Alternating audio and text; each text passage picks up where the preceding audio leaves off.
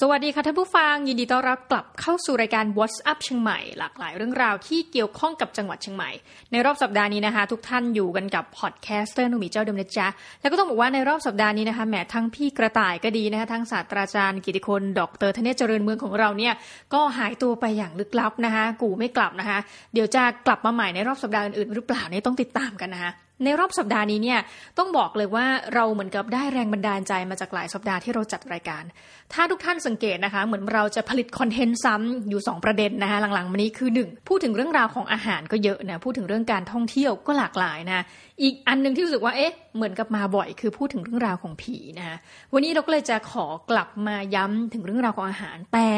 รับรองว่าไม่ซ้ำกับ 3-4 ตอนที่ผ่านมานะ เพราะว่าวันนี้เราจะมาพูดถึงเรื่องราวของขนมณดินแดนล้านนาแห่งนี้นะคะต้องบอกว่าหลายคนฟังแล้วก็ขนมเนี่ยเหรอขนมในภาคเหนือเนี่ยมีความแตกต่างกับขนมในสยามประเทศอย่างไรนะคะในสมัยโบราณเนาะหรือว่าขนมเองเนี่ยได้รับอิทธิพลจากที่ไหนบ้างนะคะ แล้วก็มีการเปลี่ยนแปลงมีวิวัฒนาการอย่างไรบ้าง ในสัปดาห์นี้เนี่ยเราจะมาเมาท์กันเรื่องนี้นะคะ ต้องบอกว่าขอขอบคุณอีกแล้วนะคะแหมเราจะเมาท์เรื่องอะไรเกี่ยวกับภาคเหนือเนี่ยหนักๆนี่เรามาอ้างอิงตาม paper งานวิชาการตลอดนะคะ บทความชิ้นนี้เขียนโดยคุณสุนทรคำยอดนะคะ เรื่องของขนมนะคะชื่อบทความเนาะขนมเพศสภาพการฟ้อนผีและพิธีกรรมนะคะกรณีศึกษาการฟ้อนผีในจังหวัดเชียงใหม่นะอันนี้วันนี้เราอาจจะดิกเลี่ยงพูดถึงประเด็นเรื่องของการฟ้อนผีนะแต่เราจะมาพูดถึงเรื่องของขนมล้านนา ซึ่งอันเนี้ย ค่อนข้างน่าสนใจมากนะคะ คือจริงๆ แล้วตัวบทความเนี่ยเขาจะพูดถึงเรื่องของการฟ้อนผีนะคะ แล้วก็มีอิทธิพลความเชื่อเรื่องเกี่ยวกับสตรีนะคะ ไปจนถึงเรื่องราวของขนมนะ ในความสัมพันธ์ของขนมที่มีความซับซ้อนเกี่ยวเนื่องกับเรื่องราวของพิธีกรรมนะในเขตพื้นที่ภาคเหนือนะคะ ซึ่งต้องบอกว่าผู้เขียนเนี่ยปัจจุบันท่านเป็นอาจารย์นะคะ กลุ่มวิชาภาษาไทยและภาษาตะวันออก ประจำคณะศิลปศาสตร์ มหาวิทยาลัยแม่โจ้นะคะบทความนี้จริงๆ ตีพิมพ์ออกมาไม่นานเนาะเมื่อปี 2561 นี่เองนะคะ ทีนี้อะมาเข้าเรื่องต้องบอกว่าอ้างอิงจาก paper นี้นะคะ แล้วเราก็อาจจะหลาย ๆ ครั้งขอเกริ่นไว้ก่อนเลยก็คือ quote ข้อความจาก paper นี้มาโดยตรงเนาะเราก็มาพูดถึงเรื่องขนมนะคะทีนี้ขนมในมุมมองของชาวล้านนาเนี่ยจริงๆเขามีศัพท์เฉพาะของเขานะเขาจะเรียกคล้าย ๆ กับที่คนภาคกลางเรียกนะ เราเรียกขนมใช่ไหมคนล้านนาจะเรียกสิ่งนี้ว่าข้าวหนมนะเหมือนข้าว ออกนะเข้าออกเนี่ยเข้าหนมนะคะซึ่งความหมายก็คือว่าของกินอะไรก็ตามนะคะที่ไม่ใช่กับข้าวนะคะทีนี้ ข้อสำคัญก็คือว่าขนมที่ว่านี้นะคะหรือว่าข้าวหนมเนี่ยมักจะเป็นขนมสิ่งที่ปรุงด้วยแป้งนะคะแล้วก็มีหลากหลายชนิดพูดแล้วนะคะ keyword แรกคือแป้งนะคะ ดังนั้นขนมที่ว่านี่ยจริงๆก็ยังเกี่ยวพันกับความเป็นแหล่งกสิกรรมในประเทศของเรานั่นเองนะคะคือ จะมีการใช้ข้าวเป็นหลักนะคะ เพราะว่าเขาบอกว่าวัฒนธรรมการทานอาหารของชาวล้านนาของเราเนี่ยนะคะ ก็จะเน้นใช้แบบว่าข้าวเหนียวเนาะกับอาหารนะดังนั้น พอวันเมื่อเรามาทำขนมเนี่ยเราก็ยังใช้อุปกรณ์หลักนะส่วนประกอบหลักก็คือเป็นข้าวอยู่ดีนะทีนี้สิ่งหนึ่งที่น่าสนใจเกี่ยวกับชาวล้านนาในสมัยโบราณนะต้องบอกว่าในประวัติศาสตร์ที่เขาไปขุดค้นพบมาเนี่ย ต้องบอกว่าคนล้านนาเนี่ยไม่ค่อยทานขนมนะเออนี่น่าสนใจเนาะเขาบอกคนไม่ค่อยทานขนม เพราะว่าขนมเนี่ยจัดว่าเป็นอาหารพิเศษนะคะที่จะทานในช่วงฤดูของเทศกาลนะนั่นเป็นที่มาของเปเปอร์เรื่องนี้แหละที่พูดถึงเรื่องของการฟ้อนอะไรพวกนี้เนาะการฟ้อนผีกันอะไรเงี้ยเพราะว่ามันเป็นเรื่องราวของเทศกาลความเชื่อนะคะดังนั้นขนมในสมัยโบราณเนี่ยเขาก็ถือว่ามันเป็นสินค้าประเภทฟุ่มเฟือยนะเป็นของฟุ่มเฟือยนะคะซึ่งคนที่จะทานเนี่ยก็จะมีเหมือนกับชนชั้นสูงในสมัยนั้นที่มีการทานขนมนะคะ ทีนี้ขนมของชาวล้านนาเนี่ยเราก็เห็นได้แล้วว่าเป็นสิ่งที่เข้ามาเกี่ยวดองกับเรื่องราวของการเกษตรกรรมเกษตรกรรม เพราะมันมีเรื่องของการปรุงด้วยแป้ง เรามาพูดถึงว่าขนมในมุมมอง ที่บอกว่าถ้าคนจะบริโภคได้เนี่ยต้องเป็นระดับชนชั้นสูงใช่ไหมคะในที่นี้เขาก็ใช้คำว่าสังคมชนชั้นมูลนายนะคือบริเวณในพื้นที่ล้านนาเองเนี่ยเราก็มีการแบ่งสังคมออกเป็นชนชั้นเช่นกันนะคะในนี้ก็อะพูดถึงว่าชนชั้นสูงสังคมล้านนานะคะเขาก็จะมีคนที่เป็นทาสเหมือนกันเนาะคอยปฏิบัติรับใช้นะคะแล้วคนที่ทำหน้าที่ในการปรุงขนมนั่นเองเนี่ยก็คือจะเป็นหน้าที่ของทาสนะคะ ก็มีหลักฐานขึ้นเกิดมาชัดเจนนะคะเขาก็พูดถึงว่าหลักฐานเนี่ยแบบย้อนไปได้ถึงปีพุทธศักราช 2086 นะคะที่ระบุไว้ถึงเรื่องราวเรื่องราวของขนมเนาะก็มีคำนี้ข้าวต้มจืนข้าวหนม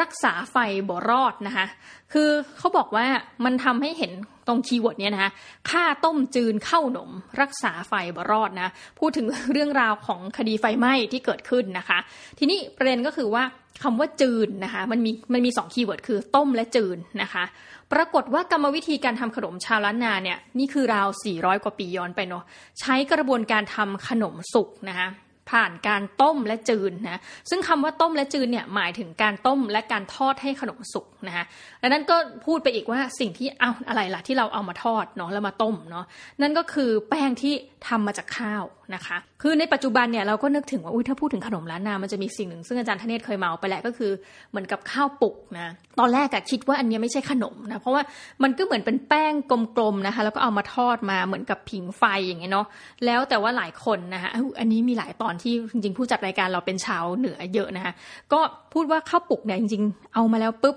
หลายคนก็สามารถที่เลือกจะกินสดๆเนาะ แต่หลายคนก็เหมือนกับเทแบบนมข้นหวานลงไป ซึ่งมันอร่อยนะ มันก็จะเหมือนกับกึ่งอารมณ์แบบว่าเชิงข้าวเหนียวนะคะเป็นแต่ว่าเป็นข้าวเหนียวที่มีเนื้อละเอียดเนาะแล้วก็อร่อยมากทีเดียว อันนี้ก็เป็นสิ่งเดียวที่ส่วนตัวนะ รู้จักว่าเนี่ยคือน่าจะเป็นขนมของชาวเหนือเนาะ อะนะคะ ทีนี้เขาบอกว่าเอาเข้าจริง ๆ แล้วพอพูดกันไปพูดกันมาเนี่ยนะคะว่าแม้กระทั่งชนชั้นสูงแล้วเนี่ยนะตามหลักฐานทางประวัติศาสตร์ก็ไม่ค่อยจะได้รับประทานอาหารที่หรูหราเท่าไหร่นักนะคะ มันมีบันทึกของชาวต่างชาตินะคะชื่อว่าคาร์ล บ็อกนะที่เขาเข้ามาสำรวจล้านนาเมื่อราวประมาณ 100 กว่าปีที่แล้วนะเขาบอกว่าเขาถามเจ้าเมืองว่าเอ๊ะเจ้า กินไก่หรือเปล่า เจ้าเมืองกินไก่หรือเปล่า หรือว่าไข่สดบ้างหรือเปล่านะคะ เจ้าเมืองก็ให้คำตอบว่าโอ๊ยก็กินเหมือนกันนะคะประมาณเดือนละครั้ง นั้นเป็นอะไรที่ทำให้เห็นว่าโอ๊ยจริง ๆ แล้วอาหารดีๆเนี่ยที่สมัยนี้เรารู้สึกว่าหากินได้ง่ายเนาะอย่างแบบเนี่ยไก่หรือว่าไข่สดเนี่ยก็ยังเหมือนกับ จริงๆ ไม่ค่อยได้กินอะไรบ่อยเนาะเดือนละครั้งนี่น้อยมากใช่ไหมคะ ปรากฏว่าพอเขาไปดูในเหตุการณ์หนึ่งว่าเอาเข้าจริงแล้วเนี่ยแหมนะมันมีคำกล่าวที่อย่างที่เราได้ยินในหนังในละครเนาะกินข้าวไม่กินหวานสันดานไพร่นะเขาก็ยังสงสัยว่าอ้าวถ้าไม่กินขนมนะแล้วคนในยุคนั้นคนล้านนาใช้อะไรเหมือนกับว่า มันน่าจะมีนะก็คือย้อนไปว่าเอ๊ะน่าจะมีเหมือนกับสิ่งที่ล้างปากเอ้าหลังจากกินข้าว ปรากฏว่าไปดูในเขาเรียกว่าโอวาทานุศาสนีนะคะซึ่งถือว่าเป็นเอกสารคำสอนพระสงฆ์นะในอดีตของราชครูสวนดอก นี่ย้อนไปแบบโอ้โหนานมากพุทธศักราช 2377 นะคะมีคำกล่าวว่า อย่าฉันกล้วยอ้อย หมากพร้าวหมากตาล แตงเต้าข้าวป้าง ลูกเดือย ลูกส้ม ลูกหวาน อันบกควรฉันคือเมื่อตา วันใช้นะคะ ซึ่งส่วนตัวแปลไม่ได้ แต่เขาบอกว่าอ๋อพอเขียนประโยคนี้เข้ามาแล้ว ก็เลยรู้ว่าพฤติกรรมหนึ่งของการทานอะไรบางอย่างหลังอาหาร นั่นก็คือชาวล้านนาเนี่ยน่าจะนิยมนะคะในการรับประทานผลไม้นะเป็นการหลังมื้ออาหารนะส่วนขนมนี่ก็แยกกันชัดเจนเลยคือขนมเนี่ยเอาไว้ใช้สำหรับงานพิธีกรรมนะคะงานเทศกาลนะคะ ทีนี้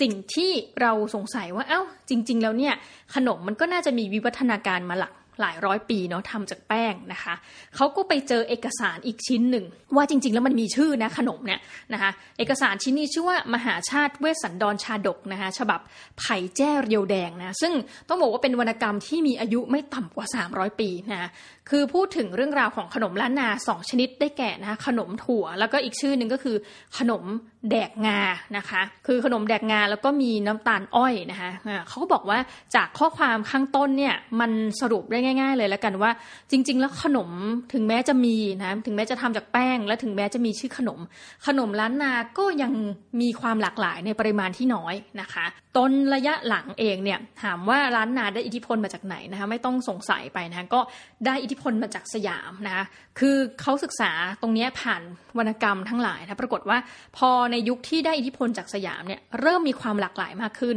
อะมันมีข้อความนะซึ่งต้องบอกว่าแปลได้ไม่หมดนะข้าวมันศูนย์กลอยนะคะบัวลอยเม็ดเล็กอะนี่บัวลอยเนาะ ข้าวตอกปั้นศูนย์งาข้าวหนมครกนะเข้าใจว่านี่ก็คือขนมครก และสังขยาข้าวหนมแดกงา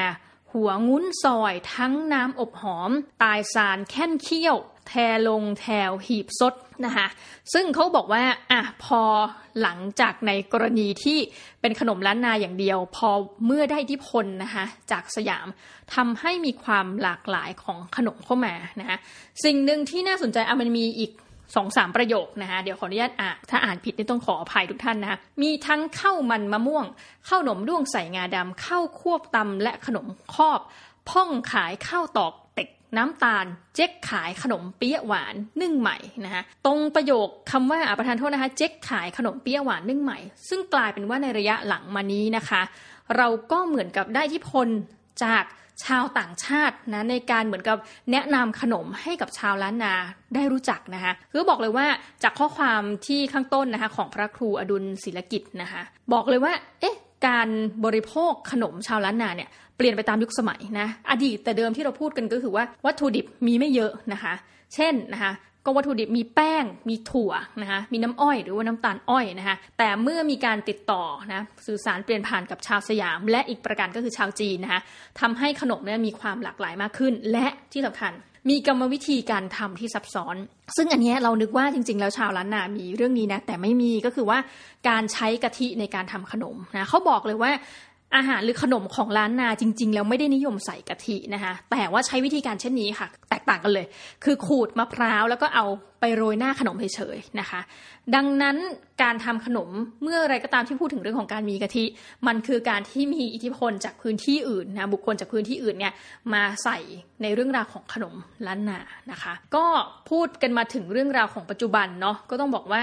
ขนมชาวล้านนาเองเนี่ยมันก็มีการพัฒนาการมาเรื่อยๆนะจนในปัจจุบันเนี่ยเราก็เป็นสิ่งที่พูดได้ว่าเออเราสามารถที่จะหากินขนมที่ซื้อได้ในชีวิตประจำวันแล้วนะคะ แล้วก็ไม่ต้องมานั่งรอเทศกาลเหมือนในอดีตเนาะยกตัวอย่างนะคะ ก็มีวัตถุดิบหลายอันที่เราสามารถซื้อได้เลย ก็เช่นส่วนผสมนะที่ทำจาก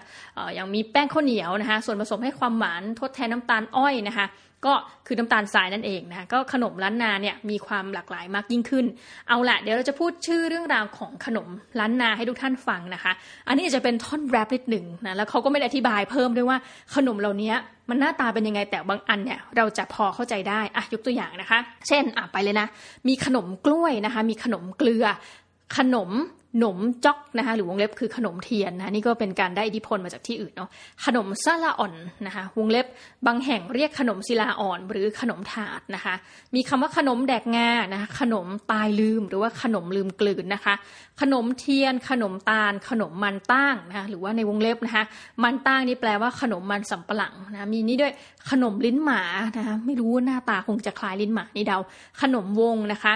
ขนมกลน้ำอ้อย ขนมแตงลายนะวงเล็บก็คือแตงไทย ข้าวควบนะคะอันนี้ไม่ใช่ข้าวนะถัดไปข้าวนะข้าวนะข้าววิทูวงเล็บก็คือข้าวเหนียวแดงนะขนมปาด แล้วก็หมายถึงวงเล็บขนมกวนนะคะ ซึ่งเขาบอกว่าเอาละขนมล้านนาเนี่ยเป็นสิ่งที่สร้างความเป็นล้านนาเนสนะคะมันคือคำว่าความเป็นล้านนาเนาะยกตัวอย่างเช่นนะคะในปัจจุบันเนี่ยเราก็สามารถที่จะไปดูได้แบบว่าถ้าจะหาขนมกินเนี่ยมันก็มีการจัด เหมือนกับขันโตกดินเนอร์นะคะซึ่งในขณะนี้ต้องพูดแล้วว่าหลายที่นะคะที่ให้บริการเรื่องของขันโตกที่มีชื่อเสียงเนี่ยพอหลังจากพิษนวิกฤตโควิด -19 ไปเนี่ยก็หลายที่ทยอยปิดนะคะอาจจะหาทานยากนะสำหรับบอกว่าเป็นขันโตกดินเนอร์ที่ดังๆเนี่ยนะต้องไปเช็คก่อนว่ามีที่ไหนยังเปิดอยู่บ้างนะคะอันนี้เขาบอกว่ามันจะมีในระยะหลังเนี่ยมีสิ่งหนึ่งที่เป็นเหมือนกับตลาดจำลองที่เขาจะเรียกว่ากาดมั่วนะคะมั่วนี่ไม่ได้สะกดแบบมอ ไม่หันอากาศแล้วไม่เอกวอแหวนนะมั่วนี่สะกดด้วยหอหีบมอม้านะคะไม่หันอากาศไม่โทแล้วก็วอแหวนกาดมั่วก็คือตลาดจำลองนะคะ ซึ่งเขาบอกว่าตลาดจำลองกาดมั่วเนี่ยมันก็เป็นเหมือนกับบรรยากาศที่เราไปดูนะคะมันก็จะมีอาหารที่เป็นอาหารเนื้ออาหารล้านนานะคะ สามารถเดินไปชิมชมช็อปได้นะคะต้องบอกจริงๆว่าถ้าท่านอยากจะมาดูกาดมั่วเนี่ยในของจังหวัดเชียงใหม่เนี่ยมีสิ่งที่เรียกว่ากาดมั่วหลายที่นะคะก็สามารถที่จะมาชมมาเยี่ยมมาชมได้นะคะ ถือว่าเป็นของกินที่อาจจะแตกต่าง แล้วก็ไม่ได้เห็นในภูมิภาคอื่นๆนะคะ เอาละนี่ก็คือเรื่องราวของขนมในร้านนานะคะแหมพูดแล้วก็หิวเลยนะแล้วก็เห็นวิวัฒนาการของขนมว่าสุดท้ายแล้ว แม้กระทั่งเรื่องราวของอาหารนะคะ พิธีกรรมความเชื่อนะคะที่สุดแล้วเนี่ยถ้าเกิดว่ามันมีการเคลื่อนย้ายของมูลมนุษยชาติของเรานะคะ การแบบว่าติดต่อแลกเปลี่ยนมันก็เห็นถึงอิทธิพลนะของ ต่างชาตินะอิทธิพลของชาวสยามที่เข้ามามีบทบาทแล้วแม้กระทั่งไปโผล่ในสิ่งที่เราทานกันอยู่ อาจจะวันเว้นวันหรือทานกันอยู่ทุกวันนะในเรื่องราวของขนมล้านนานะคะแต่ว่าก่อนอื่นเลยนะคะต้องบอกเลยนี้ เราอยากเชียร์มากให้ทุกท่านไปลองทานข้าวปุกนะนะไม่รู้คุยข้าวปุกแล้วข้าวปุกนะเอาละขนมข้าวปุกเนาะมันอร่อยมากแล้วลองไปทานใส่นมข้นหวานทานนะหรือว่าอะไรที่มันหวานๆเนี่ยเทราดลงไปลองชิมนะซึ่งเป็นขนมที่เหมาะมากนี่ต้องแนะนำสำหรับ อะไรก็ตามที่อยู่ในฤดูหนาวนะเพราะว่าเขาจะต้องผิงไฟแล้วก็ทานนะคะแหมพูดแล้วก็หิวขึ้นมาทันทีนะสำหรับวันนี้เราต้องขอขอบพระคุณนะคะสปอนเซอร์เจ้าใหญ่ไร